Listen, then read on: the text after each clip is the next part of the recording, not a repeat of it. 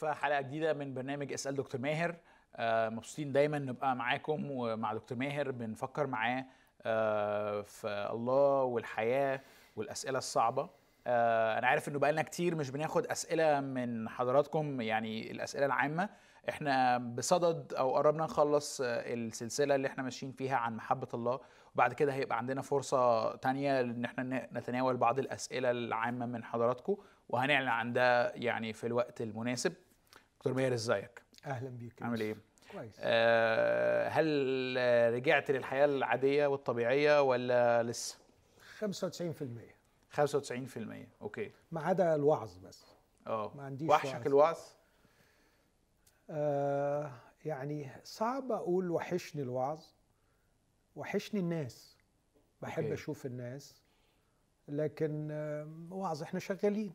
يعني ادينا بنقول والوعظ مسؤولية برضه يعني ما هوش حمل حمل آه. آه يعني. طب طب عارف يعني ها يعني قبل ما نخش في موضوعنا آه، كذا حد كان بيقول لي آه، الناس مش مستحملة تسمع الناس آه، تعبانة الناس saturated مش عارف إيه بالعربي saturated دي. مشبعة. مشبعة من كتر القعدة على زوم وعلى ومن كتر الملل العام.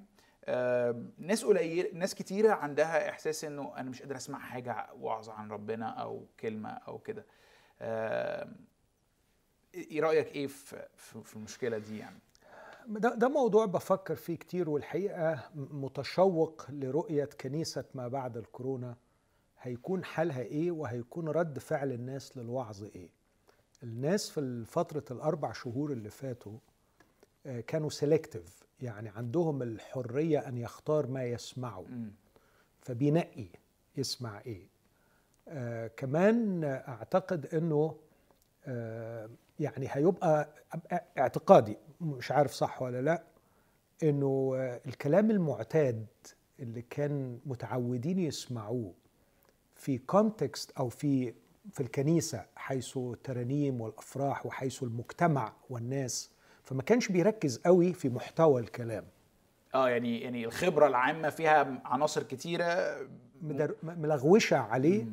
فهو مبسوط بإنه قاعد مع الناس مبسوط إنه بيرنم مبسوط إنه خرج من بيته وجي وغير جو فإيه بقى الكلام محتواه مش فارقة قوي أهو جزء من قصة. آه لكن لما كان بيقعد في البيت بقى لأ أنت ما عندكش غير الكلام فبيركز في الكلام مم. فأعتقد إنه قد يكون إنما آه، نوع من التمييز للمحتوى اللي بيسمع وده ممكن ينعكس سلبا على الناس بعد ما ترجع الكنايس إنها ما تقدرش تسمع آه، أي كلام يعني. فمش عارف يعني ده اللي بتوقعه. كمان الناس اللي كانوا بيروحوا ال- الكنايس آه، آه، من- منطلقين من الملل والزهق أكيد لقيوا لهم حاجة خلال الفترة اللي فاتت دي تسليهم يعني. مم. فممكن لما تفتح الكنايس يكونوا already خلاص اتشبكوا في حاجات تاني. فعشمي عشمي أن تعود الكنيسة تؤدي رسالتها الحقيقية وهي في ثلاث كلمات الرسالة الحقيقية الشركة العميقة الحقيقية الأصيلة بين المؤمنين وليست الشركة السطحية. الأمر الثاني الاشتراك في الاحتفال الاحتفال العبادي. ان إن تكون خبرة الوجود هي خبرة احتفال جماعي عبادي حقيقي الناس بتحتفل بالله تسبحه تتأمل فيه. الأمر الثالث أن يكون هناك تعليم حقيقي وليس ثيرابي يعني ليس جزء من العلاج ال- النفسي بكلام آه، يعني يستثير الناس أو خطابة آه، تبقى جزء من ال- الخبرة اللي الناس بيروحوا لها الكنيسة يعني. أوكي. بس متوقع إنه في ناس هتبقى يعني مش هتدي فرصة بعد كده؟ يعني مش يعني مش. مش ترجع مرة كمان للكنيسة؟ أعتقد هذا. أوكي. أوكي. وده ولو- يتحدانا. ولو عندك مساحة تتكلم مع حد زي كده تقول له إيه؟ سؤال صعب. يعني هقول له إنه آه، هعرف منه مبررات رفضه وليه مش عايز يروح وهشوف إذا كنت أقدر أرد عليها لو هي مش حقيقية. وممكن أعدلها بحيث أوجهها توجيه صحيح آه، بحيث إن الشخص ده في النهاية يستفيد يعني أنا مش عايل هم الكنيسة أنا عايل همه هو. كإنسان. فأنا هرد عليه بما يعود في النهاية لصالحه هو لو لقيت إنه صالحه لازم يروح هرد على المبررات اللي هو بيسوقها آه، يعني شوقتني نتكلم مرة في الموضوع ده. ويعني رأيك عن الكنيسة وإزاي نقدر نعيشها بطريقة يعني كتابية أكثر ونستمتع بيها زي ما ربنا مصممها يعني. آه طيب آه موضوع محبة الله. إحنا بقالنا يعني أربع خمس مرات بنتكلم فيه آه ووصلنا إن عندنا خمس أوجه من محبة الله. آه اتكلمنا في ثلاثة منهم ناقص اتنين. بس ما أكدبش عليك أنا وناس كتيرة تانية يمكن الموضوع سنة وسع مننا مش عايز أقول إن أنا يعني مش فاهم حاجة أنا فاهم حاجات كتيرة بس ما بقيتش عارف أميز ما بين التلاتة ال- اللي اتكلمنا فيهم وكمان شايف ال- النهارده المحبة الإرادية المتسامية صح؟ مش اسمها كده؟ آه، الموضوع شوية يعني خايف يدخل في بعضه. فمعلش ممكن راجع راجع معايا مراجعة كده عشان نقدر نخش بثقة للمتع... للدرس الجاي. أوكي يعني أنا بس حابب أقول لك ما, ما تتضايقش لو لقيت روحك متلخبط يعني. أنا متلخبط أكتر منك يعني. يعني أنا اتعودت أقول إنه في كل موضوع آه أنا ببدأ أدرسه آه ببقى متلخبط وعندي شوية أسئلة وببدأ أدور على أجوبة وبلاقي أجوبة. بس بفاجئ فعلا إن بعد ما بدور على الاجوبه وبدخل وبدخل وبدخل حقيقي أحيانا في مواضيع خدت مني سنين سنين. أوكي. أكتشف إنه أقول يا دوب دلوقتي فهمت فأقدر أدرس من أول وجديد. يا يعني ده أشعر انت يعني ده انت اللي هو بالنسبة لنا حد خلاص يعني أنت أشعر إن الأجوبة اللي بحصلها بتخليني أكثر كفاءة إني أبدأ البحث. فبقول لو كنت قريت الحاجات اللي قريتها دلوقتي هفهمها بشكل أفضل. أوكي. فبحس إنه هي دي الحياة المسيحية انك كل ما تتعمق كل ما تشعر إنك عايز تبدأ من الأول. من أول وجديد. فتخيل بقى لما تقرب من محبة الله. و- ولا سيما إنه بالنسبة للناس الله موضوع مهم جدا. موضوع مهم وجوديا مهم اخلاقيا مهم نفسيا. يعني الناس ما تقدرش تستغني عن الله. يعني عندها شعور بغض النظر عن الواقع إيه بقى لكن ده الشعور. فالله مهم بالنسبة للناس لكن لأنه مهم وفي نفس الوقت الله هو الله. الناس بتغلط غلطة كبيرة أو كلنا بنقع في وقعة كبيرة أننا نبسط الله ليتناسب مع مفاهيمنا ليتناسب مع عقلنا. نبسط الله لكي ما نحتويه بعقلنا ودي غلطة قاتلة في التعامل مع الله. وعايز أقول تدفن العبادة في مهدها لأنك لو استوعبت الله كففت عن أن تكون عابدا. أوكي. واحدة من أعظم الأشياء التي تحتفظ بك عابدا هو امتلاءك بوعي أو بمشاعر الدهشة. دهشة الطفل أمام شيء كبير وعظيم وعجيب لا تستطيع أن تحده. فقد إيه أحيانا بسمع بألم آه، كلام عن الله تم فيه اختزال الله وتبسيط الله ليكون منتجا صغيرا يدخل في عقل السامع وانتهت على كده. بدلا من أو حاول أن أجذب السامع معي أو القارئ لكي ما أريه بعدا من الأبعاد. فنقف إحنا الاثنين في حالة دهشة وانبهار ف ف فنخلق كعابدين ونحن نتأمل ونحن نفكر. فمحبة الله هي واحدة من الأشياء دي. آه آه، اللي استفدته من خلال الدراسة في أثناء الحلقات دي إنه في بعض الحاجات اللي كنت أحس إنها بتتصادم مع بعض وبتنتج عنها يعني اتجاهات تعليمية متضادة يعني مثلا الأرمينيين الكالفينيين آه، سلطان الله مسؤولية الإنسان الاختيار آه، الخلاص العام اليونيفرساليزم آه، الناس اللي قالت كل الناس هتخلص في النهاية. وال- والناس اللي قالت لا ده المسيح لما مات مات من أجل المختارين وأن محبة الله محبة موجهة لفئة معينة. يعني كل هذا الضجيج من وجهة نظري غصبا عنهم الناس اللي وقعوا فيه نتيجة التركيز على وجه من أوجه محبة الله. okay التركيز الزايد يعني. الزايد آه يعني يعني هو فعلا عنده آيات بتصف هذا الوجه. بس المشكلة الكبيرة زي ما بن... أحيانا لما بنيجي نشرح مسألة الثالوث وبنقول مكعب ثلاثي الأبعاد دخل التشبيه بتاع سي إس لويس أيوة. دخل إلى عالم ثنائي آه، الأبعاد. آه، ثنائي الأبعاد وبيحاول يقدم نفسه لعالم ثنائي الأبعاد ما يفهمش غير المربع وبعدين هو يقول له أنا ست مربعات مش قادر يفهمها محبة الله ليها خمس أوجه وأنت المفروض أو حاول تتخيل إنك في عالم ثنائي الأبعاد ما بتشوفش غير وجه واحد. وجه واحد. آه لما بينقلك من ناحية وجه تاني بتبقى متربس ومتصلب على الوجه الأولاني اللي أنت شفته. فبتحاول توظف الوجه التاني في ضوء آه. الوجه الأولاني. فتبدأ تلوي في النصوص أو تعدل في النصوص أو تتجاهل النصوص بحيث أنها تركب مع الوجه الأول. لأنك مش عايز تفهم غير الوجه ده. غير وجه واحد. وفي غيره بيبص على الوجه به. و- و- وبيترجم ألف من على ب. في إطار ب. بالظبط. وعشان كده يتصادم يتصادم مع النصوص. فاللي اتعلمته جديد لا. انت بتدخل الكتاب المقدس في سياحة في حديقة متسعة جدا فيها إنجاز لي أن أقول مجسم من خمس أوجه وعليك إنك تزور كل وجه وتقف أمامه وتندهش بيه وتحب وتفرح بالله في هذا الوجه. وبعدين تنقل لوجه تاني وهتلاقي الوجه التاني مختلف عن الوجه الأولاني وأحيانا يبدو متناقض معاه. لكن افضل لف على الخمس أوجه وكن متيقنا أن هذا هو الله. كونك مش قادر تربطهم مع بعض هذا هو ال mystery هذا هو السر هذا هو الغموض.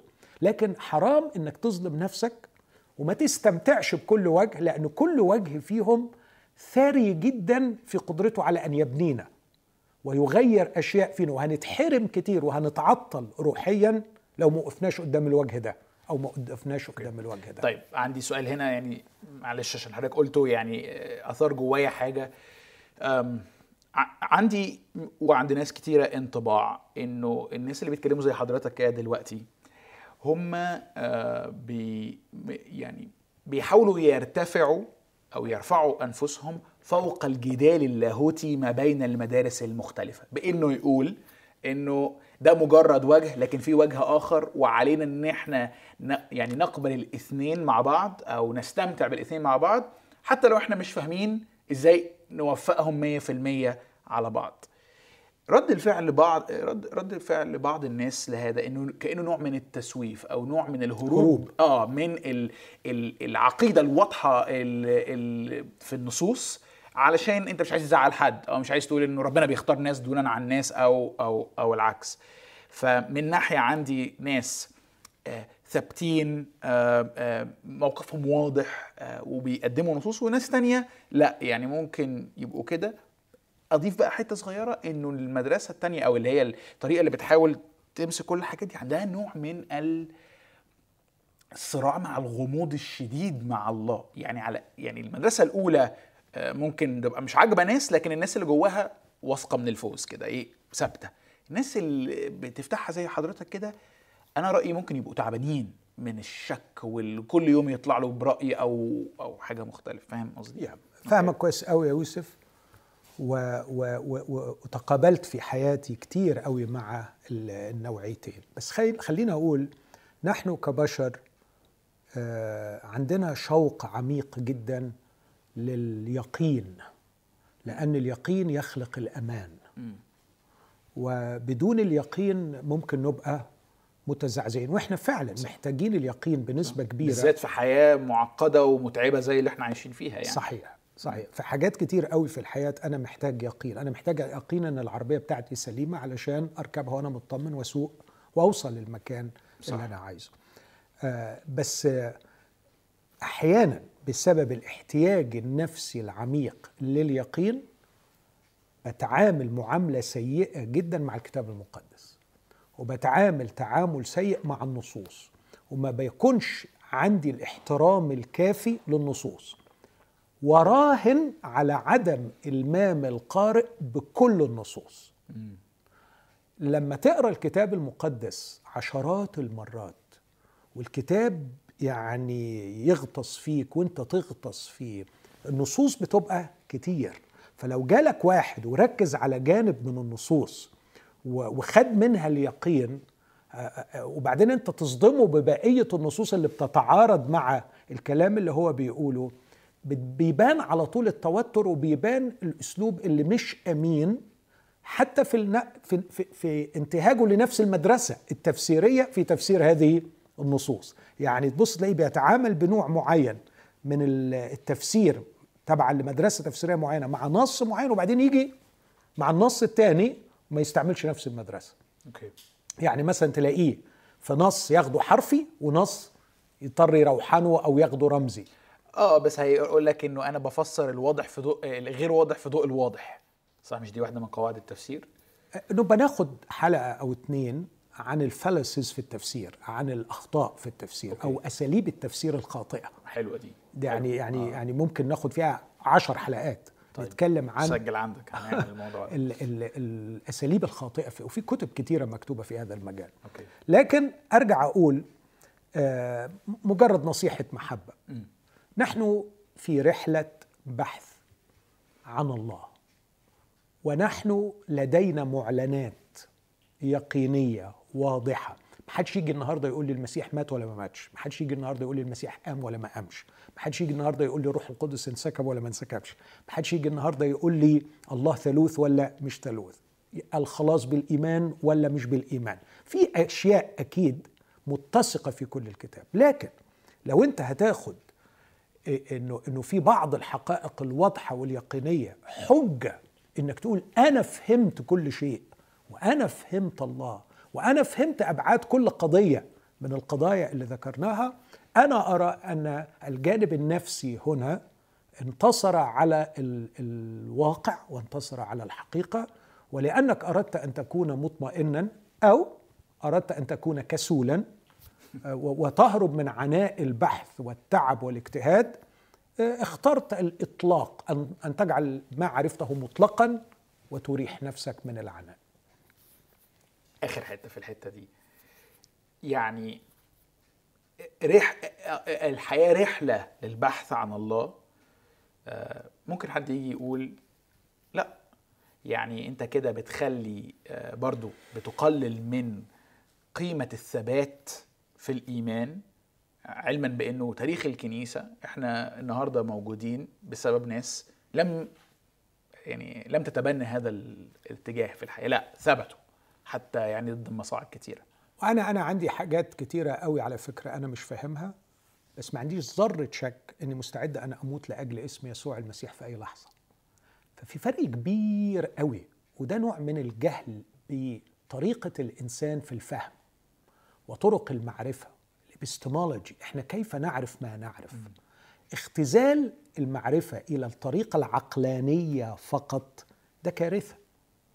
كأنه خلاص بالعقل. بالعقل. وده شيء مخيف. أنا لم أخلص لمجرد أن عقلي استطاع أن يستوعب. أنا خلصت لأني توحدت بالمسيح يسوع. أوكي. أنا قبلت المسيح سيدي مخلصي. وبقيت فيه وهو فيا طبقا لإعلانه وطبقا لكلامه. وهذا هو يقيني.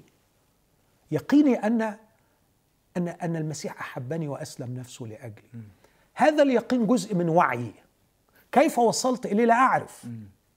هل دعمني في هذا فهمي للكتاب المقدس؟ أكيد.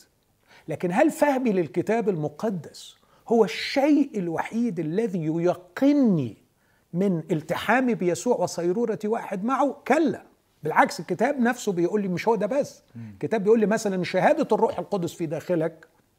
طب. قول لي بقى شهادة الروح القدس في داخلي دي كيف تفهمها منطقيا وعقليا؟ الروح يشهد مع أرواحنا أننا أولاد الله. كيف يشهد؟ لو قلت لي إنه بيفهمك الكتاب المقدس ما رجعنا تاني للكتاب. تاني واضح. إنه في حاجة في حاجة أعمق. تانية يعني. ده أنا أقدر أقول لك كمان إنه علاقتي مع أخواتي المؤمنين علاقتي مع الجسد الواحد وغذائي اللي بستمده من علاقتي معاهم وخبراتي معاهم تشكل جزء كبير من وعيي بمعرفة الله. فعرفت الله في إخواتي. عرفت الله من خلال تعاملي مع إخواتي. النهاردة الصبح كنت بفكر عمال أحاول أرجع أنا إمتى؟ اتولدت من الله. أنا إمتى أقدر أقول إني ساعتها بقيت في المسيح؟ وما ما عرفتش خالص. خالص. عندي يوم فاكره كان فيه خبرة شوية أزيد من بقيتها لكن ما أقدرش أتجاهل اللي قبليها. وما أقدرش أتجاهل إني عكيت كتير بعديها. أوكي. فما أعرفش. فأنا واعي تماما النهارده واعي تماما إني في المسيح. لكن إمتى حصل؟ إزاي حصل؟ ما أعرفش. ليس لدي معرفة عقلية لكن لدي معرفة باطنية لدي معرفة أقدر أقول آه، روحية اللي بيسميها الكتاب الفهم الروحي. okay. فال epistemology آه، ال- ال- ال- الصحيح بيقول لنا أن العلاقاتية وسيلة معرفية. فنحن نستطيع أن نعرف ال propositions الفرضيات بالعقل. لكننا نعرف الأشخاص بالعلاقة. صح. الله شخص وقدم لنا propositions قدم لنا فرضيات. أنا أعمل عقلي في الفرضيات التي قدمها لي أو الحقائق اللي مصاغة proposition لأن البعض يقول لك فرضيات يعني مش لا الحقيقة عندما تصاغ في جملة. أيوه بالظبط فالله صاغ لنا الحقائق في جمل. في propositions وقدمها لنا في الكتاب المقدس. هذه أعمل معها عقلي وليس علاقاتي. لكن الله كشخص أعرفه من خلال علاقتي آه. به. فكأني بقول محدش يقدر ي- يشرح لي في كلام شكل مراتي مثلا okay؟ لكني أعرف شكلها حينما أراه. بالظبط. okay؟ بالضبط. يعني الإنسان لديه وده نوع معرفة غير المعرفة اللي أقدر أقراها في كتاب أو كده. أنت أنت okay. بتدي محاضرة عن الموضوع ده يتهيألي وسائل مختلفة للمعرفة. أيوه. و و وده أعتقد أي قارئ بسيط لطريقة عمل الإنسان والإبستمولوجي يقدر يعرف إنه آه خلينا أقول ببساطة شديدة يا أخي بيتكلموا عن الحدس الإنتويشن. وأنا أعتقد إن في ناس كتير قبل الكتابة وقبل الطباعة عرفت الله من خلال من الحدس خلال الحدس. وهو اللي حطه فيهم يعني. وربنا اللي حطه فيهم عشان يجيبهم إليه من خلاله. صح. والناس دي لا تعرف قراءة ولا كتابة ولا يمكن حتى القدرات المنطقية عندها. خليني أقول لك على حاجة. أنا لا أنسى أبدا من مدة طويلة جدا آه كنت بروح اجتماع أخدم فيه وكان في شاب من ال- اللي بي- بيسموا بيسموا إن عندهم إعاقة ذهنية يعني يعني فعلا اللي هو بسيط جدا ذكاؤه لا يتعدى خمسين يمكن. آه فما يقدرش يروح مدرسة يا دوب بيخدم نفسه. بس كنت أحس إن الولد ده يجي الاجتماعات ويفرح قوي بالخدمة. وبعد الخدمة يجي يقعد معايا وأنا كنت ببقى متأثر. فخليته زي كيس ستادي أنا عايز أفهم هل الولد ده فعلا بيعرف ربنا وبيحبه؟ وهل لديه علاقة مع الله؟ فكنت أقعد معاه وأتكلم معاه وأحاول أشوفه بيفهم إيه من اللي أنا بقوله. أقول الصدق إني كنت أنبهر بحجم علاقة هذا الولد sorry to say it اللي بيتقال عنه mentally retarded حجم علاقة هذا الولد بالله. وكنت أحيانا أتمنى أن تكون علاقتي بالله مثل هذا الولد. يا ففكرة العلاقة مع الله لما تختزل إلى مجرد إدراك عقلي ل propositions لفرضيات وحقائق ده كلام يعني خطير للغاية. okay. أكيد تاني فهم البروبوزيشنز مهم. فهم الفرضيات والأطروحات والحقائق المصاغه في جمل مهم. لكن ليس هذا ما دعا إليه واحد من أصحاب أيوب لما له تعرف به. واسلم. تعرف به ما كانش في كتاب مقدس أيام ما كان بيقول الكلام صح. ده. تعرف بالشخص. أو حتى يعني آه، كالفن اللي هو يعتبر لاهوتي أكد قوي على أهمية العقيدة. اتكلم عن الحاسة اللي جوه دي اللي اسمها سنسس ديفينيتيتس اللي ربنا حاططها في كل الناس إنه يستسع... يستشعروا وجوده. طبعا العقيدة بتساعدنا نعرف أكتر ونفهم أكتر بس لو اختزلنا الله كله لمجرد ده هيبقى عندنا تحول مشكلة. الله إلى يعني آه، عقيدة تدرس Yeah. وليس شخص يعرف. تحول الله إلى عقيدة تدرس وليس إلى شخص يعرف.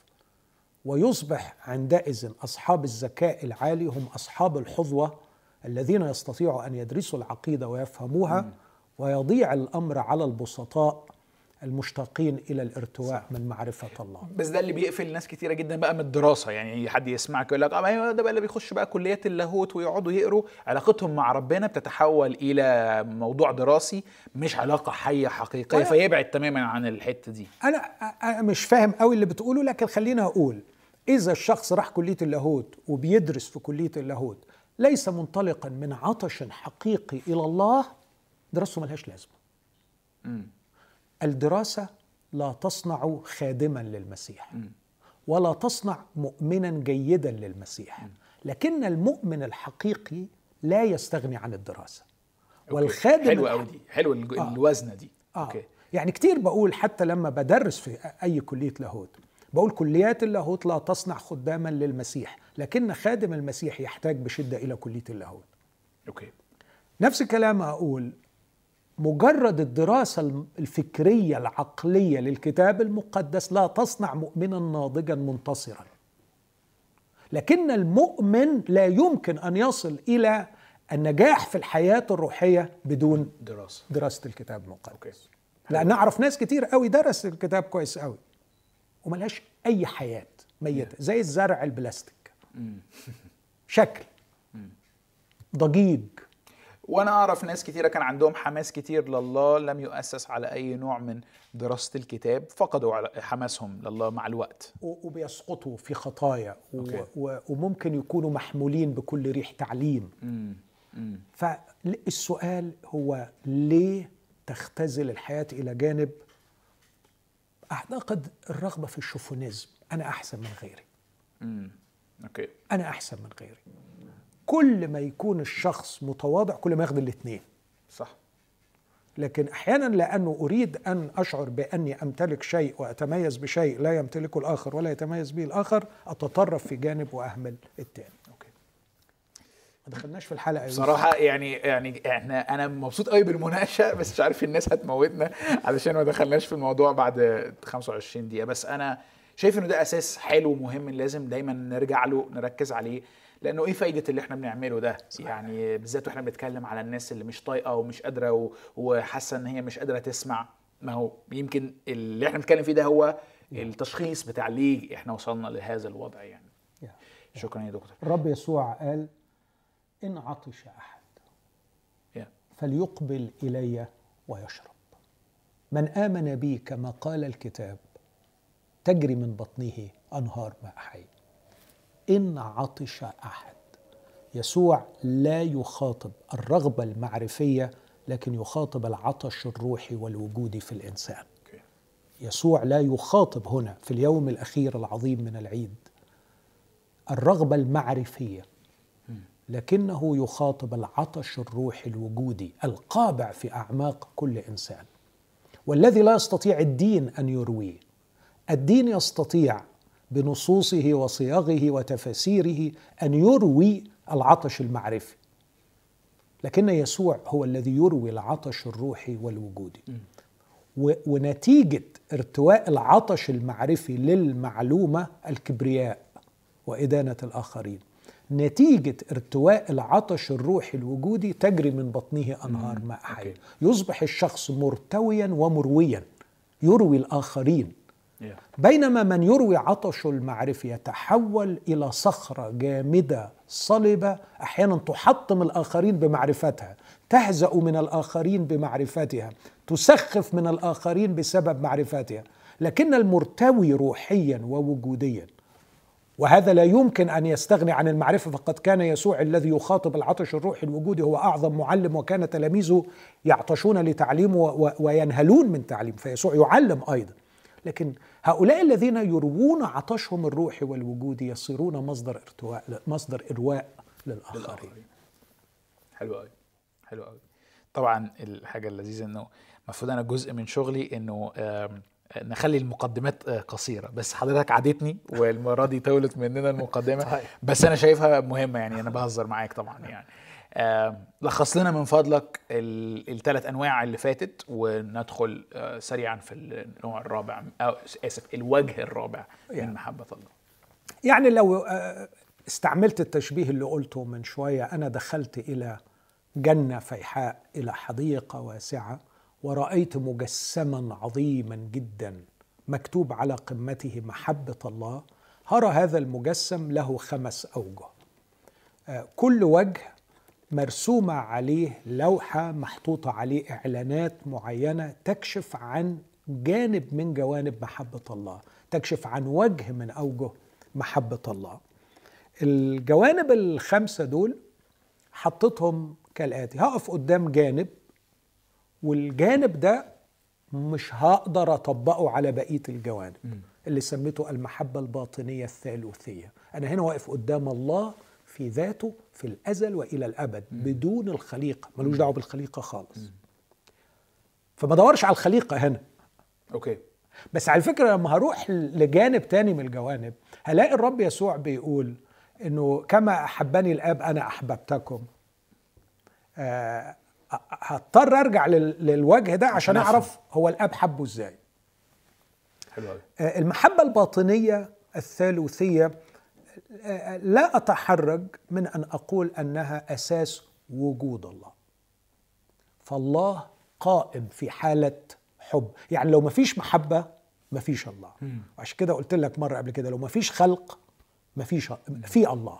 يعني ممكن نقول مفيش خلق بس في الله لكن ما أقدرش أقول مفيش محبة ويبقى في الله. صح. لو مفيش محبة مفيش الله. أوكي. فالمحبة يعني أساس الجوهر الإلهي. الله محبة مبتدأ وخبر. الله محبة. فما أقدرش أقول الله خلق. الله الخالق واحدة من أعماله وصفاته أنه يخلق لكن الله محبة. فالحب ال- الباطني الثالوثي أساس وجود الله. لو غاب أقنوم من الثلاثة أو لو غابت الرقصة الإلهية الداخلية الباريكوريسيس التفاعل الإلهي والحركة بين الأقانيم الثلاثة غاب الوجود الإلهي. آه، وحتة مرتبطة بيها ممكن نبقى نفكر فيها أعمق شوية.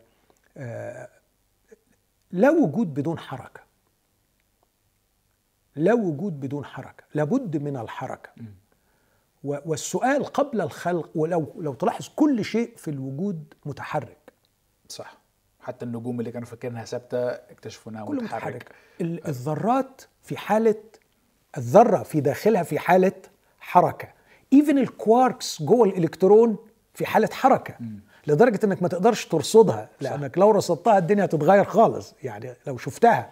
أيوة. فهي في حالة حركة باستمرار. فكل شيء في حالة حركة. عشان كده الفلاسفة زمان سموا الله the unmoved mover. آه، أو ال- القصيدة اللي عملها ابيمينيدس لما بيقول له به نحيا لأننا بك بيقول لزيوس لأننا بك نحيا ونتحرك ونوجد. فحط الحركة جزء من الحياة والوجود. فالكون كله في الخليقة في حالة حركة. السؤال اللي بيجي لذهني طب هل الله قبل أن يطلق الحركة بالخلق هو نفسه كان في حالة سكون؟ لا طبعا. طب أين الحركة في د... ما كان الله ب... ب- لوحده. الله الواحد. أين كانت الحركة؟ اعتقادي أن الحركة في داخله. حركة الحب حركة التناغم والتناسق العجيب جدا في هذا الجوهر الغامض السري بين الأقانيم الثلاثة. وعشان كده الآباء اتكلموا كتير عن ال perichoresis أو الرقصة الإلهية حالة الانسجام الداخلي المستمر. okay. فلم يكن الله يعني بالخلق يتحول من حالة السكون للحركة. إنه في حالة حركة دائمة داخلية وحركة حب. وانفجرت للخارج انفجار الحب الكبير انفجرت للخارج أو فاض الحب فخلق وبالتالي خلق كونا يموج بالحركة في كل شيء. okay حلو قوي وده ينقلني للنوع الثاني المحبة العامة المعتنية. آه، ودي أساس الوجود أساس الخليقة. فالأولى أساس وجود الله. وجود الله okay والثانيه أساس وجود الوجود okay. الخليقة. okay العالم اللي إحنا عايشين فيه. بالظبط. ودي مهمة استغربت جدا وأنا بدرس يا يوسف ما لقيتش الله بيقول عن اعتنائه بالخليقة إنها محبة. ودي خلتني أقول إيه يعني أنا غلطت لما سميتها محبة لكن قدرت أستنتجها. يعني قدرت أستنتج إنه آه إنه عندما خلق خلق out of love خارج من حالة حب. عشان كده مثلا لاحظ يقول وراء الله كل ما عمله فإذ هو حسن جدا. حسن يعني جود الذي يخلق الصلاح هو الحب.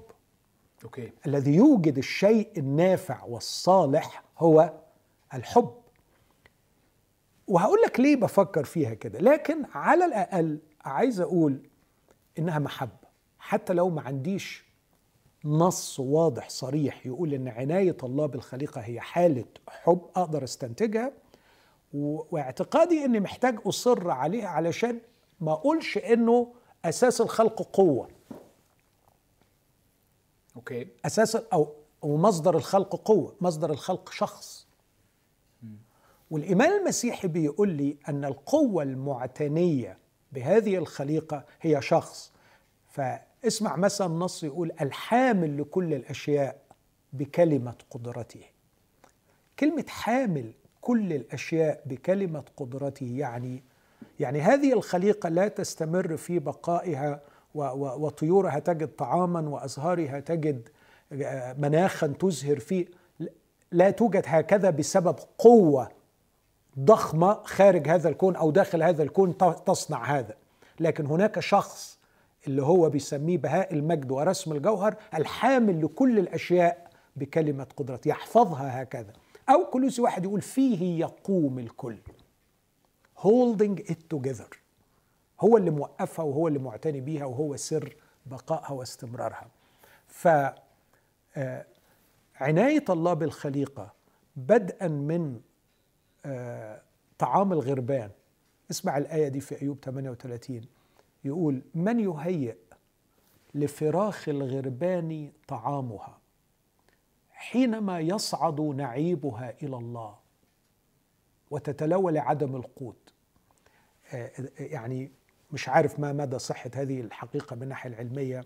الغراب طائر غبي جدا فلما بيفقس ال- البيض وتطلع ال- ال- الفراخ بتاعة الغراب ما بيوكلهاش زي العصافير زي الحمام. بيسيبها. فالفراخ الصغيرة يصعد نعيبها إلى الله. يعني تفتح فمها بتصرخ من الجوع. فالله يرسل حشرات أو يعني خلينا نقول ممكن العلم بقى هنا يدخل يفسر الكيفية أن لعابها يفرز شيء يجذب الحشرات فتاكل. لكن عايز أقول مين اللي عمل ال system ده؟ مين اللي كيف الخليقة بهذا الشكل؟ اعتناء بالفراخ الغربان وإطعامها. العصفور المسيح قال في في إنجيل متى في عظة الجبل إنه أبوكم يقوت الطيور. okay طب بس هنا ليه سميتها محبة مش إحسان مثلا؟ س- لأنها صادرة من الله المحب. okay okay حلوة الكلمة دي. هجيلها بعد شوية. مش قادر أسمي الكتاب ما سماهاش محبة. مم. عناية. آه، إحسان. سميها زي ما تسميها. لكن أنا شايفها طالعة من إله محب. خلينا أدي لك مثل. لو هناك زهرة في غابة تلبس شكلا أعظم من سليمان في كل مجده. لن أحد يرى هذه الزهرة ولن أحد يستمتع بمنظرها. ما تفسيرك لكل هذا الجمال في هذه الزهرة التي ستولد وتذبل في يومين وتنتهي ولم يراها أحد؟ إيه تفسيرك؟ التفسير الأول يا إما العالم اللي إحنا فيه عالم عشوائي لا آه، مغزى منه أو إنه يوجد آه، شخص آه، مبدع يحب الجمال هيشوف الظاهرة دي وهيستمتع. بيها. وهو حلو هو محب فعايز أقول هذا الجمال ينبع من قلب المحب مم. ينبع من قلب يريد أن يرى كل شيء حسنا أوكي. وجميلا. ال- العصفور اللي بيسقط يقول العصفور لا يسقط بدون إذن أبيكم. شعور رؤوسكم محصى. فده نوع المحبة اللي بسميها العامة المعتنية والنصوص كتير جدا ما قرناش منها آه، كتير. لكن تقرأ في العهد القديم أنصح بأيوب 38 أنصح بمتى 6 أجزاء كتير بتتكلم عن النوع ده. المحبه الباطنية أساس وجود الله. المحبة العامة المعتنية أساس وجود الخليقة. المحبة المشتاقة الداعية أساس وجود بقى الإنسان. وهنا بقى ألاقي مئات الآيات اللي بتقول إن دي محبة. وهنا نقدر نتكلم عن محبة لأنه انتقلنا لوجود شخص. فنحن هنا أمام شخص يخلق الشخصانية يخلق شخص ويوجه الحب إلى شخص عاقل وواعي يقدر يستوعب يعني إيه حب؟ ويقدر يقرر إذا كان يقبله ولا ما يقبلوش. صح. بدون وجود الوعي الإنساني الذي يعي غير المنظور وبدون وجود الإرادة الحرة اللي تقرر أن تقبل الحب أو ترفضه لا مجال للكلام عن الحب. وعشان كده ما جاش في النوع الأول الثاني كلمة حب. لأنه الاعتناء والإحسان ما تقدرش تسميها حب لأنه لما بتتكلم عن حب أنت محتاج وعي يستوعب غير المنظور ومحتاج إرادة حرة تختار إذا كانت تتفتح قدام هذا الحب أو ترفضه. الجماد جماد يوجد لكن ليس فيه أي نوع من الحياة. النبات فيه حياة لكن مفيش أي دراسة تثبت إنه النبات لديه وعي. صح. الحيوانات موجودة وبها حياة ولديها وعي لكن ليس لديها وعي بغير المنظور. okay. لديها وعي بالمحسوس والمنظور. فلا يوجد حيوان يفكر من هو الله هل توجد دينونة ما هي الأبدية ما هو غرض الحياة؟ ما هو غرض الحياة آه، ما أوكي. هو معنى الحياة. فالحيوان يحس ويشعر ويدرك ويعي ويفكر. بس يفكر فيما هو محسوس ومنظور. فما نقدرش نتكلم عن حب. وعشان كده الناس اللي في علاقة آه، عميقة مع الكلاب أنا عندي علامة استفهام كتيرة منطقة حساسة دي يا دكتور أنا عارف. حاسبك. آه. آه، هل ده يسمى حب؟ عندي تحفظ على هذا ممكن يكون نوع من العناية مم. بال- بالخليقة لكن الإنسان آه، بظهور الإنسان نقدر نتكلم عن المحبة والجميل هنا بقى في تعبير في الكتاب المقدس جه مرة واحدة يوسف في كل الكتاب المقدس جه باللغة اليونانية في تيتوس ثلاثة يقول حين ظهر لطف الله وإحسانه. لا بأعمال في بر عملناها نحن بل بالمقتضى رحمته خلصنا بغسل الميلاد الثاني وتجديد الروح القدس. كلمة إحسانه هنا اللي بالعربي أنا محتار ليه ترجموها إحسانه؟ بس بقى في نفس الوقت بلتمس ليهم العذر لأنه مش عارف. آه، آه الكلمة في اليوناني فيلانثروبي ولو تلاحظ إن الكلمة اليونانية philanthropy philo philo باليوناني ال- الحب اللي, اللي فيه عشق اللي فيه تتيم اللي, اللي متيم بشيء اللي, اللي فيه رغبة في الصداقة مم. مع هذا الكائن. ال philanthropy أقدر أقول وأترجمها عشق الإنسان. مم. عشان anthro anthrop. anthrop يعني إنسان يعني إنسان. و philo حب. آه. okay. وعشان كده مثلا لو أنت يعني you googled الكلمة دي تلاقي آه، تقول مثلا who is the best philanthropist بيل جيتس بيل جيتس آه. ليه؟ لأنه بيعمل أعمال خيرية للبشر. أيوه. فالتعبير عن محبته للبشرية هي في أعماله الخيرية. بالظبط كده. okay. ال ال الله بيقدم لنا في الكتاب المقدس على إنه أعظم philanthropist. أوكي. لديه عشق خاص للإنسان. لديه حب خاص للإنسان. مش حب الإحسان مش حب انعم عليه كالأنعام. يعني وعلى فكرة ده ممكن يعني ممكن بعض الأفكار الدينية تقدم الله بهذا المنظور. إنه الله آه، يعني إيه الله محب؟ يعني آه، طيب بيعتني بينا. منعم. منعم منعم علينا كالأنعام منعم لكن يدخل في صداقة؟ هل لديه شغف بالإنسان؟ هل يريد علاقة حقيقية ناضجة مع الإنسان؟ فأنت عايز تقول هذا الوصف آه بيقول هذا الوصف آه، يحصر محبة الله في العناية العامة لكن ما بيدخلش بقى للحتة ال- يساوي الإنسان بالحيوان.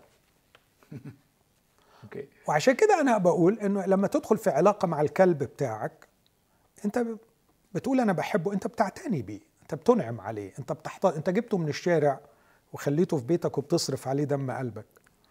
آه لكن كلمة حب تعني أن هناك وعي يستقبل هذا الحب وهناك إرادة حرة تقرر إذا كانت تستقبل أو ترفض.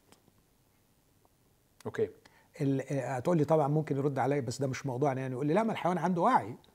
عنده وعي على فكرة بما يقدم له. فلو إحنا شلناك أنت وجبنا يعني حد تاني بيحط الأكل وبيهتم خلاص هي هي. conditioning يعني. condition آه okay. بالظبط.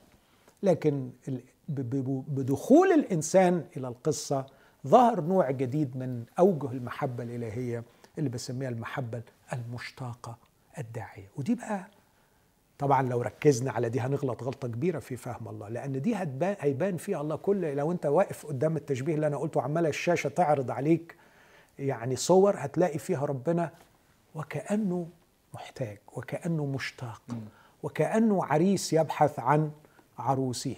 آه، عمال بقى ينادي على بني إسرائيل وعمال ينادي على الخاطي وعمال يبكي على الخطاة الضيعين لماذا تموتون؟ ارجعوا إلي ارجعوا فتحيوا. ماذا وجد في أباءكم من جور؟ حتى ابتعدوا عني وصاروا وراء الباطل وصاروا باطلا. آه، كيف أجعلك يا أفرايم؟ كيف أصيرك يا يعقوب؟ هل أجعلك كصبوميم؟ هل هقدر أعمل فيك القضاء اللي أنا اللي أنت تستاهله؟ مراحمي اضطرمت. قلبي انقلب على كلام يعني لو ركزت على الوجه ده بس بس ده موجود. وده مهم علشان يبين لنا رغبة الله في الدخول في علاقة حقيقية صداقة حقيقية مع آه الإنسان بس لو ركزت عليه بس هيحصل إيه؟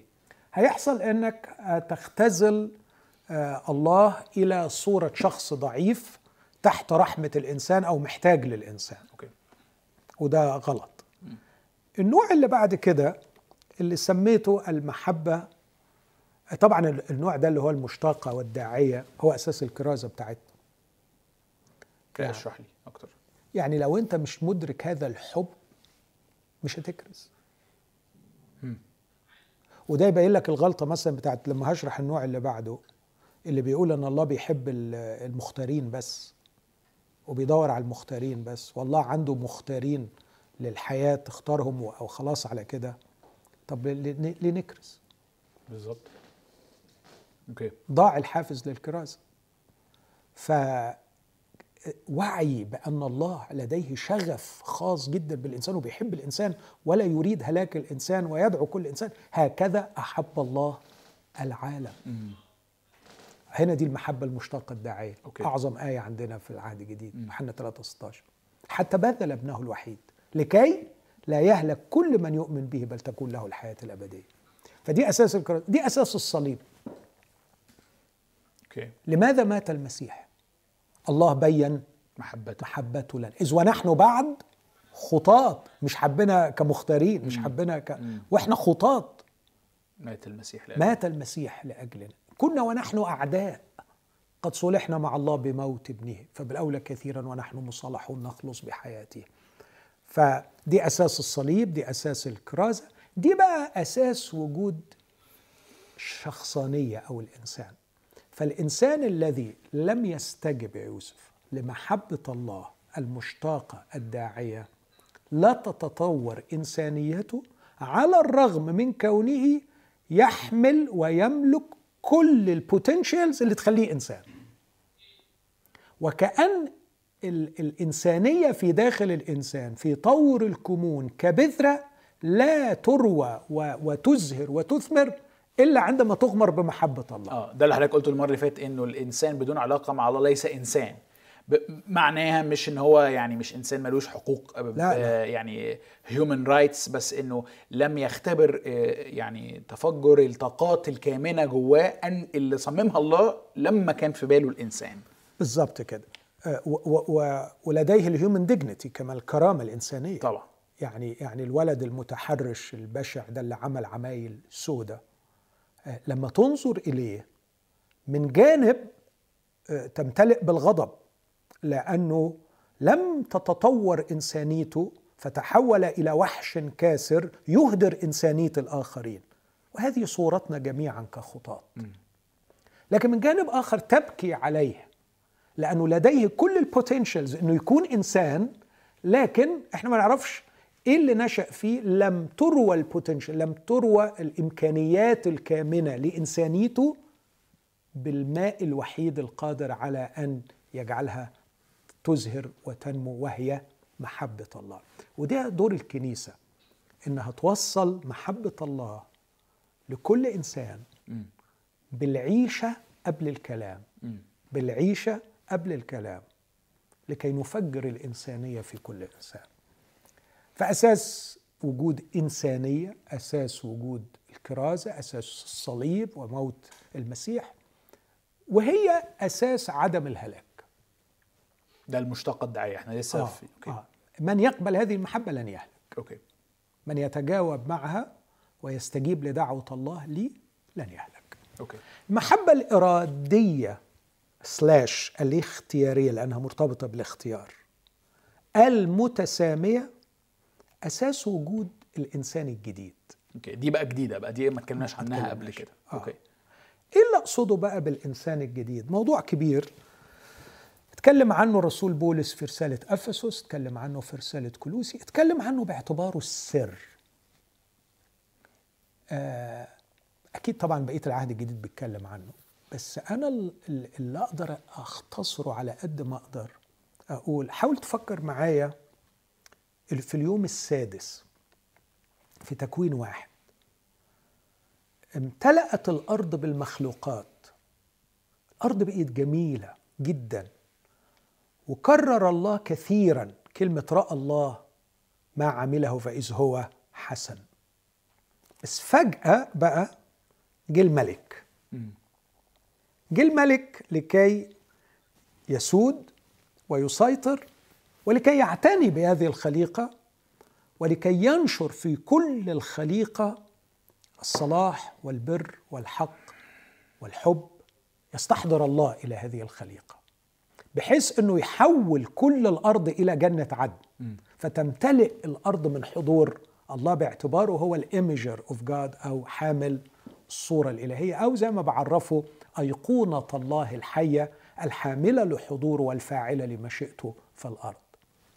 بس هذا الإنسان لو الحيوانات بصت عليه هتقول ده كائن جديد. ده كائن يعلونا.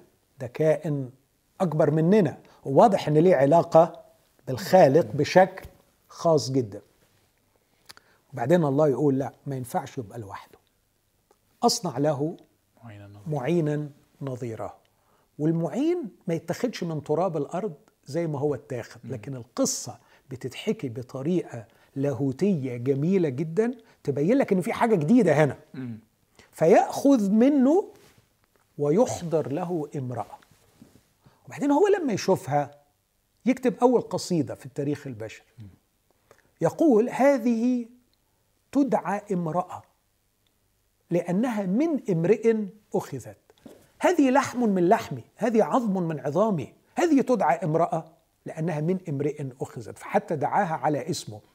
هنا في الامرئ إيش؟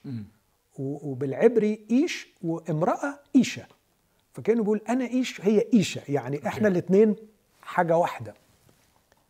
ده المنظر وحدث بقى توحد. وهنا يقول الكتاب يلتصق الرجل بامرأته ويكون الاثنان جسدا واحد جسدا واحدا فبقي الملك والملكة العريس والعروس هم تاج هذه الخليقة اللي هيملؤوها وهيثمروا وهيكثروا وهيسودوا وينشروا فيها مجد الله. عايزك بقى تسيب اليوم ده خالص وتروح ليوم تاني بس يوم طويل قوي ليه دلوقتي ألفين سنة؟ في بستان برضه بس مش بستان جنة عدن لكن في بستان القيامة. قام آدم الأخير يسوع المسيح. وزي ما وقع سبات على آدم فنام وأخذت منه امرأة وقدمت له مات المسيح وقام وأيضا هناك عمل معجزي عجيب يعمله الروح القدس بأن يكون ويبني عروس لهذا الآدم الجديد يا عمري عمري ما ربطت دي الاتنين دول ببعض يعني. يعني سبات آدم يقارن بموت المسيح Yes. أخذ من آدم امرأته والمسيح بعمل معجزي أخذ منه الكنيسة. okay. wow. وعشان كده المسيح لما قام عمل حاجتين في منتهى الغرابة. أول حاجة قال لمريم اذهبي قولي لإخوتي إني أصعد إلى أبي وأبيكم إلهي وإلهكم. أول مرة كان يستخدم التعبيرات دي. قال قبل كده عبيد وأحباء وأصدقاء وتلاميذ وكله. لكن جنس واحد دلوقتي. صح. أنتوا مني. Yeah. اذهبي قولي لإخوتي أبي وأبيكم إلهي وإلهكم. كأنه بيقول لحم من لحمي وعظم. من بالظبط. كده. okay. وبعدين بولس استخدم الكلمة دي بالحرف بقى في أفسس خمسة. لأننا عظم من عظمه ولحم من لحمه. okay okay قالها frankly يعني. عن المسيح والكنيسة. فدي عروسته المأخوذة منه. لكن كمان يسوع لما راح بقى بالليل للتلاميذ وجاء في الوسط نفخ. وكأنه بياخدنا هنا برضو إلى الخلق من أول وجديد. صح. وقال لهم اقبلوا الروح القدس. يلا افتتاح هذا المشروع العظيم. okay. سيأتي الأقنوم الثالث الروح القدس. ويبدأ يأخذ من تراب الأرض الفاسد اللي كان ضايع ويخلق من نفس نوعية حياة المسيح ليحضر امرأة له. ونمشي في الحكاية بقى يوسف لغاية سفر الرؤيا لما يقول لنفرح ونتهلل ونعطيه المجد لأن عرس الخروف قد جاء وامرأته قد هيأت نفسها وأعطيت أن تلبس بزا نقيا بهيا لأن البز هو تبررات القديسين. فالقديسين هم العروس هم الامرأة اللي يرتبط بيها العريس. الآباء اللاهوتيين الشرقيين القدماء كانوا يتكلموا عن حاجة اسمها توتوس كريستوس. إيه التوتوس كريستوس؟ المسيح الكلي ليميزوه عن المسيح الشخصي الفردي. يعني يسوع المسيح الذي مات وقام فرد. لكن المسيح الكلي المسيح والكنيسة الاثنين ما ينفصلوش عن بعض. الاثنين حاجة واحدة. لدرجة إن الرسول يقول كلمة عجيبة في كرونسوس الأولى 12 يقول زي ما إن الجسد له أعضاء كثيرة. لكنه جسد واحد. هكذا ما يقولش الكنيسة مع إن التوقع أقول الكنيسة. قال هكذا المسيح. okay. فكأنه خلاص هو ضم الكنيسة جوه المسيح أو بقت جزء منه أو بقت متحدة معاه. هقرا لك آية تفهم كلام الرسول. طبعا بس قبل ما أقرأ لك الآية دي هذا هو الجنس الجديد. هذا هو الإنسان الجديد. ال new version. من الإنسانية.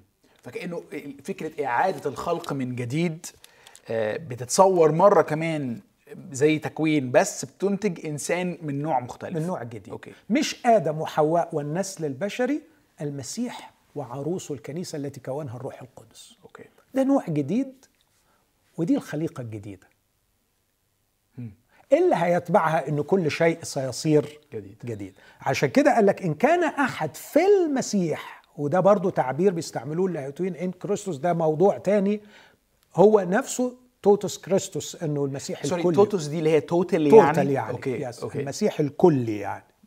بص النص ده في إفسس 2 يعني أحيانا ما, بن ما بندققش فيه. لما بيتكلم بقى هو ربنا جابكم منين وهيعملكم إيه؟ ففي افسس 2 قال جابكم من تحت خالص أموات بالذنوب والخطايا تحت سلطان الرئيس آه، تحت رئيس سلطان الهوى عاملين مشيئات الجسد وأفكار. لكن كمان وصل بقى إنه بيوحدكم أنتم يهود وأمم. بص كده في عدد 12 من افسس 2 أنكم كنتم في ذلك الوقت بدون مسيح أجنبيين عن رعوية إسرائيل غرباء عن عهود الموعد. لا رجاء لكم بلا إله في العالم ولكن الآن في المسيح يسوع. أنتم الذين كنتم قبلا بعيدين صرتم قريبين بدم المسيح. بيكلم مين هنا يا يوسف؟ ال- ال- المؤمنين الامم اللي من خلفية أممية. آه عشان كانوا بي في الأول أجنبيين عن رعوية إسرائيل دلوقتي بقوا قريبين فهو بيكلم المسيحيين اللي من أصل أممي. بالظبط كده. okay. بس إحنا مش بقينا قريبين يعني بقينا رعوية إسرائيل. امم no إحنا كنا الأول ما عندناش أي امتيازات روحية حتى رعوية إسرائيل ما كانش موجود ملناش فيها. طب هل دلوقتي يعني إحنا بقينا تبع رعوية إسرائيل؟ no مش مش هي دي الامتياز. مش دي الأملة يعني. مش دي الأملة يعني. لكن بص الأملة بقى. لأنه هو سلامنا الذي جعل الاثنين واحدا. مين الاثنين؟ الأمم واليهود الأمم اليهود. ونقض حائط السياج المتوسط أي العداوة مبطلا بجسده ناموس الوصايا في فرائض. لاحظ ناموس الوصايا في فرائض كان يحتم التمييز بين اليهود والأمم. صح. وعشان كده أنا أحيانا بعترض على فكرة أن الله كان اختار إسرائيل لكي ما تكون بركة للأمم. ده كان عامل لهم ناموس ووصايا يمنعهم من الاقتراب للأمم. أوكي. وممكن يكونوا بركة لما الله يعمل في قلب واحد. ده مش موضوع بس يعني لما يعمل في قلب أممي أين يرى الله وكيف يعرف الله؟ إسرائيل يروح آه. لإسرائيل. آه كانها عينة كده عن عمل الله في فيبقوا. بركة آه. ليه لكن هم نفسهم ممنوع عليهم أن يذهبوا للأمم. بالعكس ناموس الوصايا والفرائض قعد لبعد بداية الكنيسة عامل حائط بين اليهود والأمة لدرجة أن بطرس راح استخبى ورا الحيطة دي لما جم قوم من عند يعقوب. صح. فناموس الوصايا والفرائض لكي يخلق بص بقى الكلمة هنا لكي يخلق. لاحظ فهو فوق بيقول لأنه هو سلامنا الذي جعل الاثنين واحد واحدا. واحدا. بس يقول يخلق الاثنين في نفسه مش جسد واحد. إنسانا واحدا. يخلق الاثنين في نفسه إنسانا واحدا. فالله بيعمل إنسان جديد مش بيعمل بس جسد. اذا sorry معلش. إذا جاز التعبير الإنسان ده الجديد ده هو يسوع plus يهود plus أمم؟ ما هو خلاص بقى نقض حائط السياج ما بقيش فيه يهود وأمم. لكن بقي يسوع العريس الرأس وجايب له من كل قبيلة ولسان وشعب وامه أوكي. على العكس تماما من الوضع القديم إنه كان في المسيا وإسرائيل. الإنسان الجديد هو رأس جديد من نوع جديد من الجنس البشري آدم الأخير الإنسان الثاني. مش مش أوضح من كده. يعني في كورنثوس الاولى 15 يقول لك الإنسان الثاني.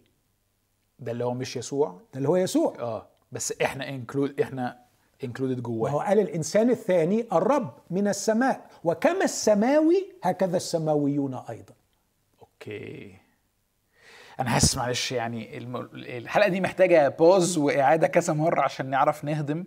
كل الكلام ده بس أنا ال... يعني أنا بس مش فاهم محبة الله فين بقى؟ يعني يا. ك الأمبريلا اللي فوق كل الكلام ده. القصة دي بقى نتجت بقرار إرادي اختياري متسامي. فدي مرتبطة باختيار. أن تكون في هذه الدائرة آه، أعمق من مجرد أن تتمتع بمحبة الله المشتاقة الداعية. لكن مرتبطة بالاختيار. وعشان كده أفسس من أولها يفتح لك الموضوع كما اختارنا فيه قبل تأسيس العالم لنكون قدوسين من أكتر الحاجات اللي بتغيظني في الترجمة ترجمتها قديسين. لأن كلمة قديسين نزلتها إلى سينتس يعني ناس كويسين على الأرض. قدوسين ده تعبير يا يوسف لا يطلق إلا على الكائنات السماوية. سفر دانيال يتكلم لك عن مجلس الله عن الكائنات السماوية يسموهم القدوسيين. فالله قرر أن يختار من الأزل قدوسيين ليكونوا قدامه في جو من المحبة. يبقى هو ده عيلته هو ده مجلسه هو ده اللي قاعد وسطهم هو ده اللي من خلالهم بيحكم العالم بيحكم الخليقة بيستمتع بيهم. هو ذا مسكن الله مع الناس. حاسس إن يعني يعني دماغي بتنفجر دلوقتي من كتر ال- المعلومات الجديدة اللي, اللي أنا مش يعني هو في two levels yes لا يعني sorry ده إيماني. لا يمكن أخلط لا يمكن أخلط الكنيسة بتميزها في العهد الجديد مع الكل. لأنه المسيح قال تعبير واضح جدا. لما كان بيتكلم عن يوحنا المعمدان قال لم يولد نبي من النساء أعظم من يوحنا المعمدان لكن الأصغر في ملكوت السماوات أعظم منه. حاشا أن يكون المقارنة هنا أدبية أو أخلاقية أو من جهة الخدمة والتكريس وال نو لكن في النوع. okay. ف أنا عارف إن في debate لاهوتي كبير على اللي بنسميه ال continuity بتاعة مؤمنين العهد القديم ومؤمنين العهد الجديد وبين إنه في تميز وفي اختلاف. وجهة نظري إذا لم يكن هناك تميز يبقى حدث يوم الخمسين مجرد يعني شيء عادي جدا من معاملات الله مع الناس يعني. لكن أنا وجهة نظري أن حدث يوم الخمسين حدث فارق في التاريخ الروحي للبشرية. وعد به المسيح أنه ده لما هيجي هتحصل حاجة. اسمع الحاجة اللي هتحصل في ذلك اليوم. تعلمون أني أنا في أبي. اسمع اللي بعديها. وأنتم فيا. وأنا فيكم. هذا لم يحدث إطلاقا لما قبل إسرائيل ومع إسرائيل وحوالين إسرائيل. لكن ده بيقول أنه ده حدث سيحدث. جنس جديد سينتج. اللي هي الخليقة الجديدة بسبب مجيء الروح القدس وتكوين نوع جديد من البشر. ارتباطهم بالمسيح مش مسية ورعية. لكن في ذلك اليوم تعلمون إنكم أنتم فيا وأنا فيكم. ماشي. أنا دي فاهمها. يعني أنا فاهم إنه في نوع محبة أو في level من المحبة اللي فيها الله بيختار مش بس إنه يدعونا مش بس إن إحنا نقرب منه ويغفر لنا خطيتنا لكن إنه كمان يخلقنا من جديد في مشروع الإنسان الجديد اللي هو مش مش هو إنسان جديد اللي هو أنت حد جميل يعني لا لا. لا ده حاجة معجزية بتضمك مع ناس تانية مع المسيح في نوع يعني إسرائيل كانوا شعب جديد واحد. كده. شعب واحد بعد أن كانوا قبائل. يعني إسرائيل في مصر قبائل. people. أيوه. But not nation. okay. في العادي بس ما يتقالش عنهم جسد. صح. لأنك لو اتكلم عن جسد يبقى رأس. لكن الكنيسة جسد وله رأس. إحنا مرتبطين ببعض كأعضاء جسد المسيح مش ك nation ماشي. علاقة okay. أعمق جدا علاقة حيوية. روح واحد جسد واحد حاجة حاجة مختلفة. صح. فالإنسان الجديد دي مش مش صفة تصف كل فرد مسيحي لكن تصف الجماعة المسيحية الحقيقية. توتوس كريستوس وعشان كده الترجمة الدقيقة لكورنثوس الثانية خمسة إن كان أحد في المسيح مش فهو فها خليقة جديدة. الخليقة الجديدة بانت اهي سوري في التشبيه عشان أنا أنا فعلا حاسس إن أنا مش فاهم. وأنا صغير كنت بتفرج على باور رينجرز وكان في حتة دايما في كل حلقة لما بيجوا يواجهوا الوحش الخمسة الباور رينجرز بيتجمعوا على بعض ينتجوا جريندايزر كده جديد. هو ده عامل زي اللي حضرتك بتتكلم عنه؟ sorry يعني. كل واحد بتعليمه برضه وكل واحد بي... معلش يعني. طيب دي نقطعها من الحلقة خالص. المسيح يا أخي جوجل totus Christus. ده كلام كتابات الآباء. يعني أنا مش مش بجيب من عندي. ده كلام موجود. أن المسيح والكنيسة كيان جديد إنسان جديد. الكتاب بيتكلم عن حاجة اسمها في المسيح. في المسيح مش يعني مخبينك في المسيح. نوع جديد من البشر اسمه في المسيح. okay. شركاء الطبيعة الإلهية. عايز إيه أكتر من كده؟ الآباء سموه ثيوزيس. قديس أثناسيوس تجرأ وقال تعبير أنا برتعب لما بستعمله تأنس الإله لكي يؤله البشر. بس أنا ما بقولش إنه يؤلهنا بأنه يعطينا طبيعة الله آه. اللي هي الله الذي آه. لا شريك له ولا شبيه له. لكن نوع من الانتقال بينا إلى كيان إلهي جديد قدوسيين قدامه في المحبة. وضع مختلف. okay. وهو بيعمل كده لأنه بيحب. هنا بقى كشف هذا القصد كشف هذا الفعل الجبار في التاريخ البشري عن نوع جديد من الحب اللي بسميه إرادي اختياري متسامي إرادي slash اختياري إرادي يعني إيه؟ يعني ده قرار بالقصد الإلهي م. إنه هيعمل ماهر الخاطي من هذه الفئة أوكي. هذا لا يعتمد على مجرد قبول ماهر لمحبة الله م. لكن يعتمد على قرار من الله إنه يجعله هكذا يعني حضرتك بتؤمن بعقيده الاختيار؟ آه طبعا. ما أقدرش أنكر الاختيار. okay. بس مستنيك تسأل لأن مليانه أيوه ما أنا ما أنا ابتديت آه. اتلخبط دلوقتي. آه طبعا هو من أيوه. الاختيار. حبيبي أي أي قارئ لنصوص الع... يا أخي أفسس واحد المخت... بطرس الأولى واحد المختارين بمقتضى علم الله الآب السابق. مختارين. هتروح فين؟ الله اختاركم من البدء. تسألونيك الثانية اتنين اختاركم من البدء للخلاص بتقديس الروح وتصديق الحق. فمحدش هيقرأ نصوص الكتاب المقدس مش مش هيؤمن بالاختيار. بس هو السؤال بقى ما هو مفهومك للاختيار؟ يعني المفهوم اللي أنا عارفه انه الله يختار أناس معينين للخلاص أو آه يعني إيه الخلاص؟ قصدك النجاة من الهلاك يعني؟ ما هو مش ده الخلاص. ما هو ده مفهومك. يعني الله اختار أناس معينين للنجاة من الهلاك؟ لا الكتاب بيتكلم عن الخلاص مش بأنه النجاة من الهلاك. فأنت محتاج تعيد تعريف كلمة اختيار وتعيد تعريف كلمة خلاص. أدي لك بعض الأمثلة في الاختيار. كتاب يتكلم عن الملائكة المختارين في تيموثاوس الأولى خمسة. ينجيهم من الهلاك؟ يعني الله مات من أجل الملائكة واختارهم ينجي شوية ملائكة من الهلاك؟ لا. يبقى ما ينفعش معاه يبقى المختارين هنا لازم ندور لها على معنى هي تاني. نفس الكلمة اليوناني؟ نفس الكلمة. ماشي. يسوع صلى الليل كله لكي يختار الاثني عشر واختار الاثني عشر ومنهم يهوذا فيهوذا مختار. فلو الاختيار ماشي بالنسبة بس يعني دي, حاجة اللي هو اختار تلاميذه غير الله اختارنا فيه قبل تأسيس العالم. دي يعني دي حاجة ودي حاجة. أي بس نفس الكلمة اختار. ماشي يعني بس في السياق بيفرق أكيد. يبقى ندور على السياق. أوكي. اتعب بقى كمل وطلع لي سياق واحد واحد. في أن الله اختار اناسا لينجيهم من الهلاك. آه هتقول لي الخلاص. لا استنى استنى. هقول لك. بطرس الأولى واحد.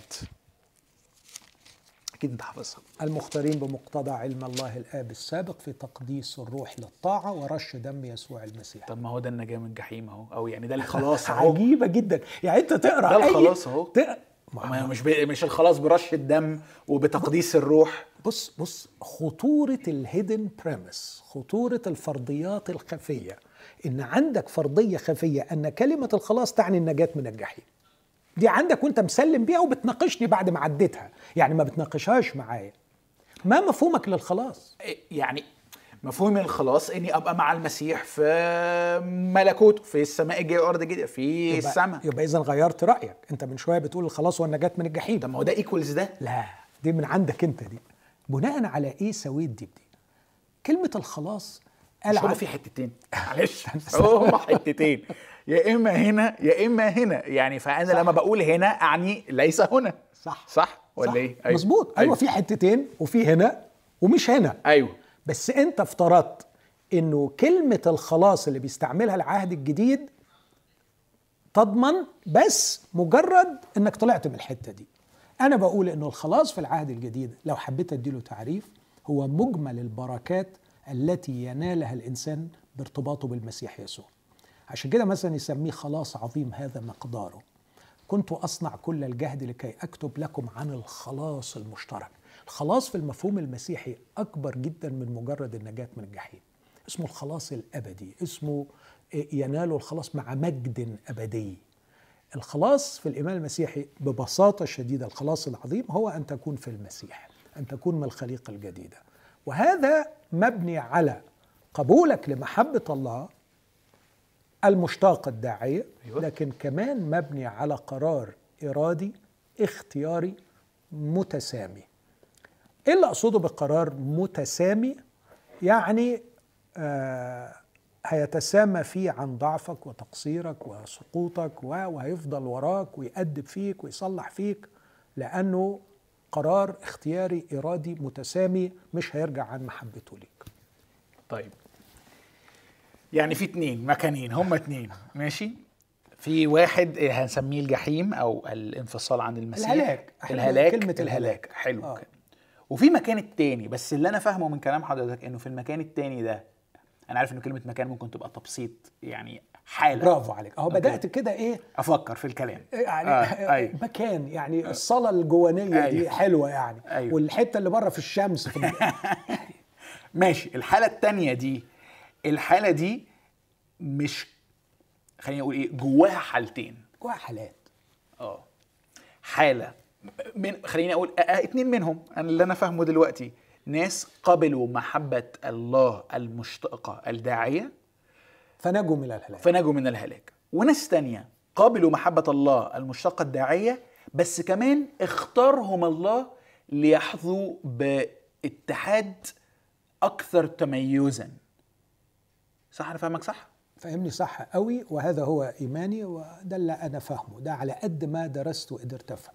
وكل آيات الاختيار تتجه إلى امتياز ومستوى ومقام وليس لها علاقة اطلاقا بالنجاة من الجحيم.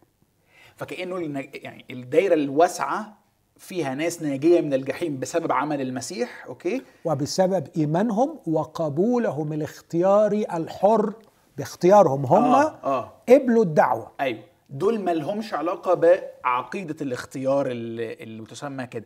من دول بقى؟ الله يختار البعض لامتياز معين.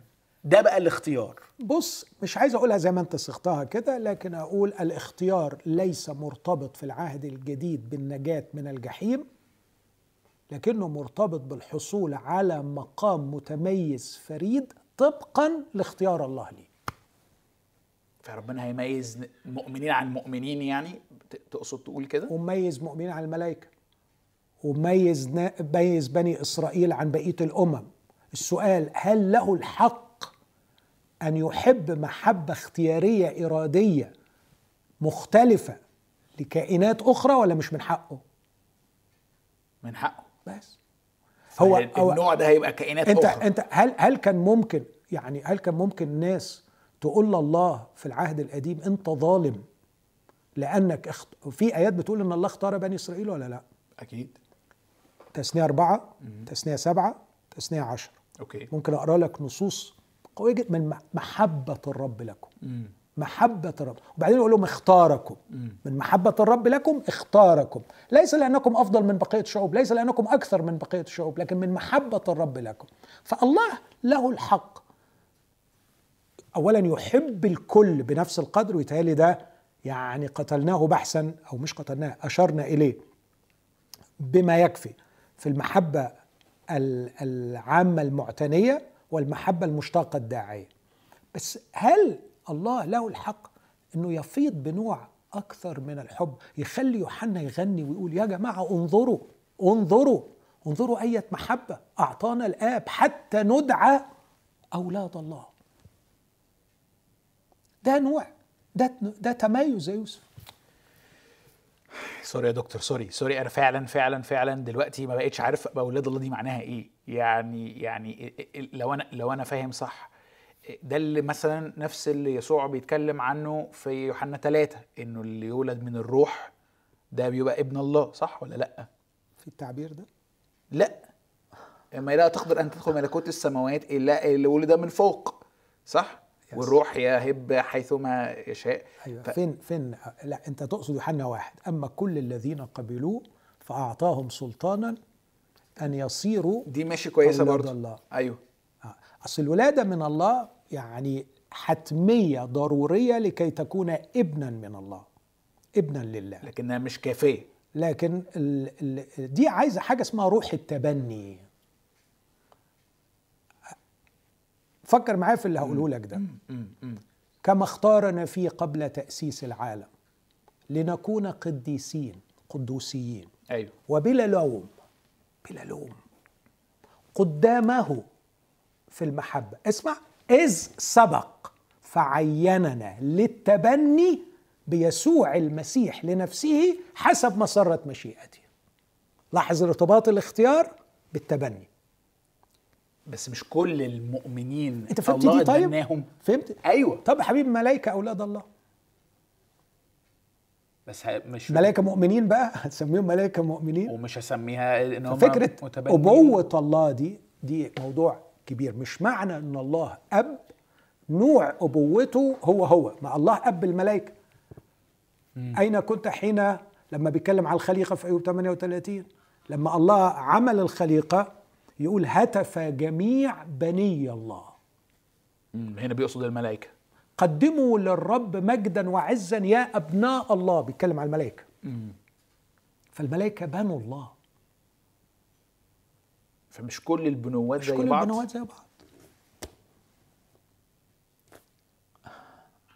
طيب. طيب طيب طيب طيب.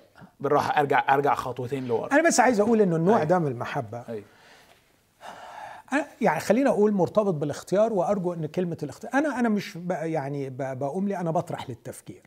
أنا بقول إن الاختيار لم أرى أي حد أنا مستعد لأي حد يفهمني ويعلمني إنه الاختيار هو أساس النجاة من الجحيم. ما أنا ما لقيتش كده. بس النجاة من الجحيم هو قبول محبة الله ده. اسمع الآية. اللي هي بحرية الإنسان. بطرس الثانية أوكي. ثلاثة وهو لا يشاء أن يهلك أناس بل أن يقبل الجميع إلى التوبة. إذا عدم الهلاك محتاج توبة. تتوب ما تهلكش. ما تتوبش هتهلك. ملهاش دعوة بالاختيار. الاختيار بيتكلم عن ملائكة مختارين بيتكلم عن يهوذا المختار بيتكلم عن إسرائيل المختار بيتكلم عن يسوع المختار. هو ده مختاري الذي أعضده. لما أمسك الأربعة دول لما أقول إنه ملائكة مختارين ملاش دعوة بالنجاة من الهلاك. لما أقول يهوذا مختار يهوذا هلك. لما أقول إسرائيل مختار إسرائيل راح في 60 داهية لما أقول إنه ال ال قلت إيه في الآخر أنا كمان؟ يسوع. يسوع مختار. إيه علاقتها بال- بالهلاك دي؟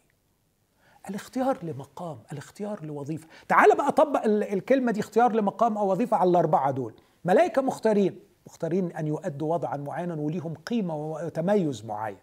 إسرائيل مختار ليأتي منه المسيح ولهم رسالة. معينة. يهوذا مختار لكي يكون رسولا من رسل الاثنى عشر لكن ما حفظش النعمة ولا صانها واحتقرها. المسيح مختار لكي يخلص الجنس البشري.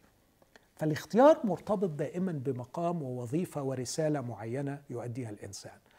الاختيار بقى هنا في النوع ده أن الله في محبته الحرة بكامل اختياره جاب أشرار خطاة زيي وزيك وقال دول مش بس ينجوا من الهلاك لكن هيكونوا أبناء. وسأرسل إليهم روح ابني روح التبني. صارخا يا آبا الآب. فكلمة إنك تقول يا آبا الآب وتبقى ابن من أبناء الله لا يمكن تكون بدون الروح القدس. والروح القدس سكن في المؤمنين في العصر الحالي.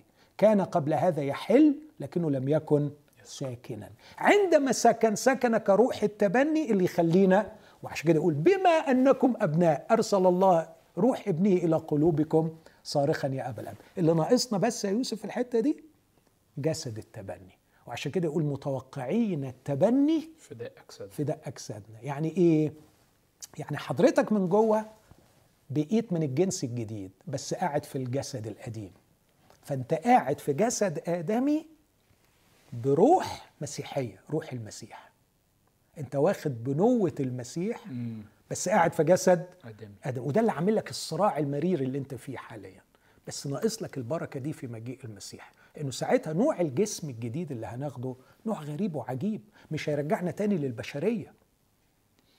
بس ده بس ده, بس ده صراع كل المؤمنين وكأن أنا فاهم من حضرتك إنه مش كل المؤمنين هيبقى عندهم جسد التبني لا لا. لا كله كله اللي سكن كل من سكن فيه الروح القدس أوكي. في روح كل من سكن فيه الروح القدس كل من سكن فيه الروح القدس سكن فيه روح التبني وهو ابن وينتظر فداء الجسد اللي هو التبني عندئذ سنودع غير مأسوف عليه كل ما هو آدمي وسنصبح مسيحيين بالتمام في الداخل والخارج ولن نكون آدميين فيما بعد.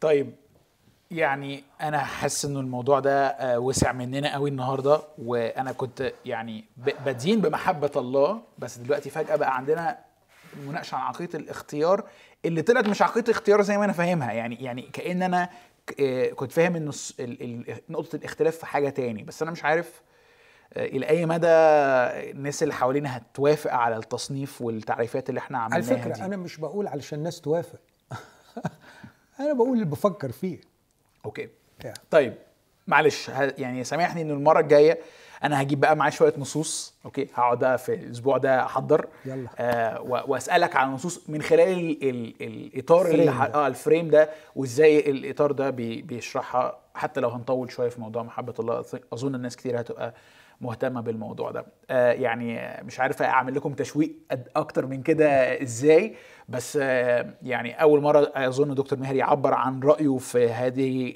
هذا الموضوع الشائك والمرة الجايه آه، هعمل بحث جامد علشان أحاول أنقل أسئلتكم لدكتور ماهر. نشوفكم الأسبوع الجاي.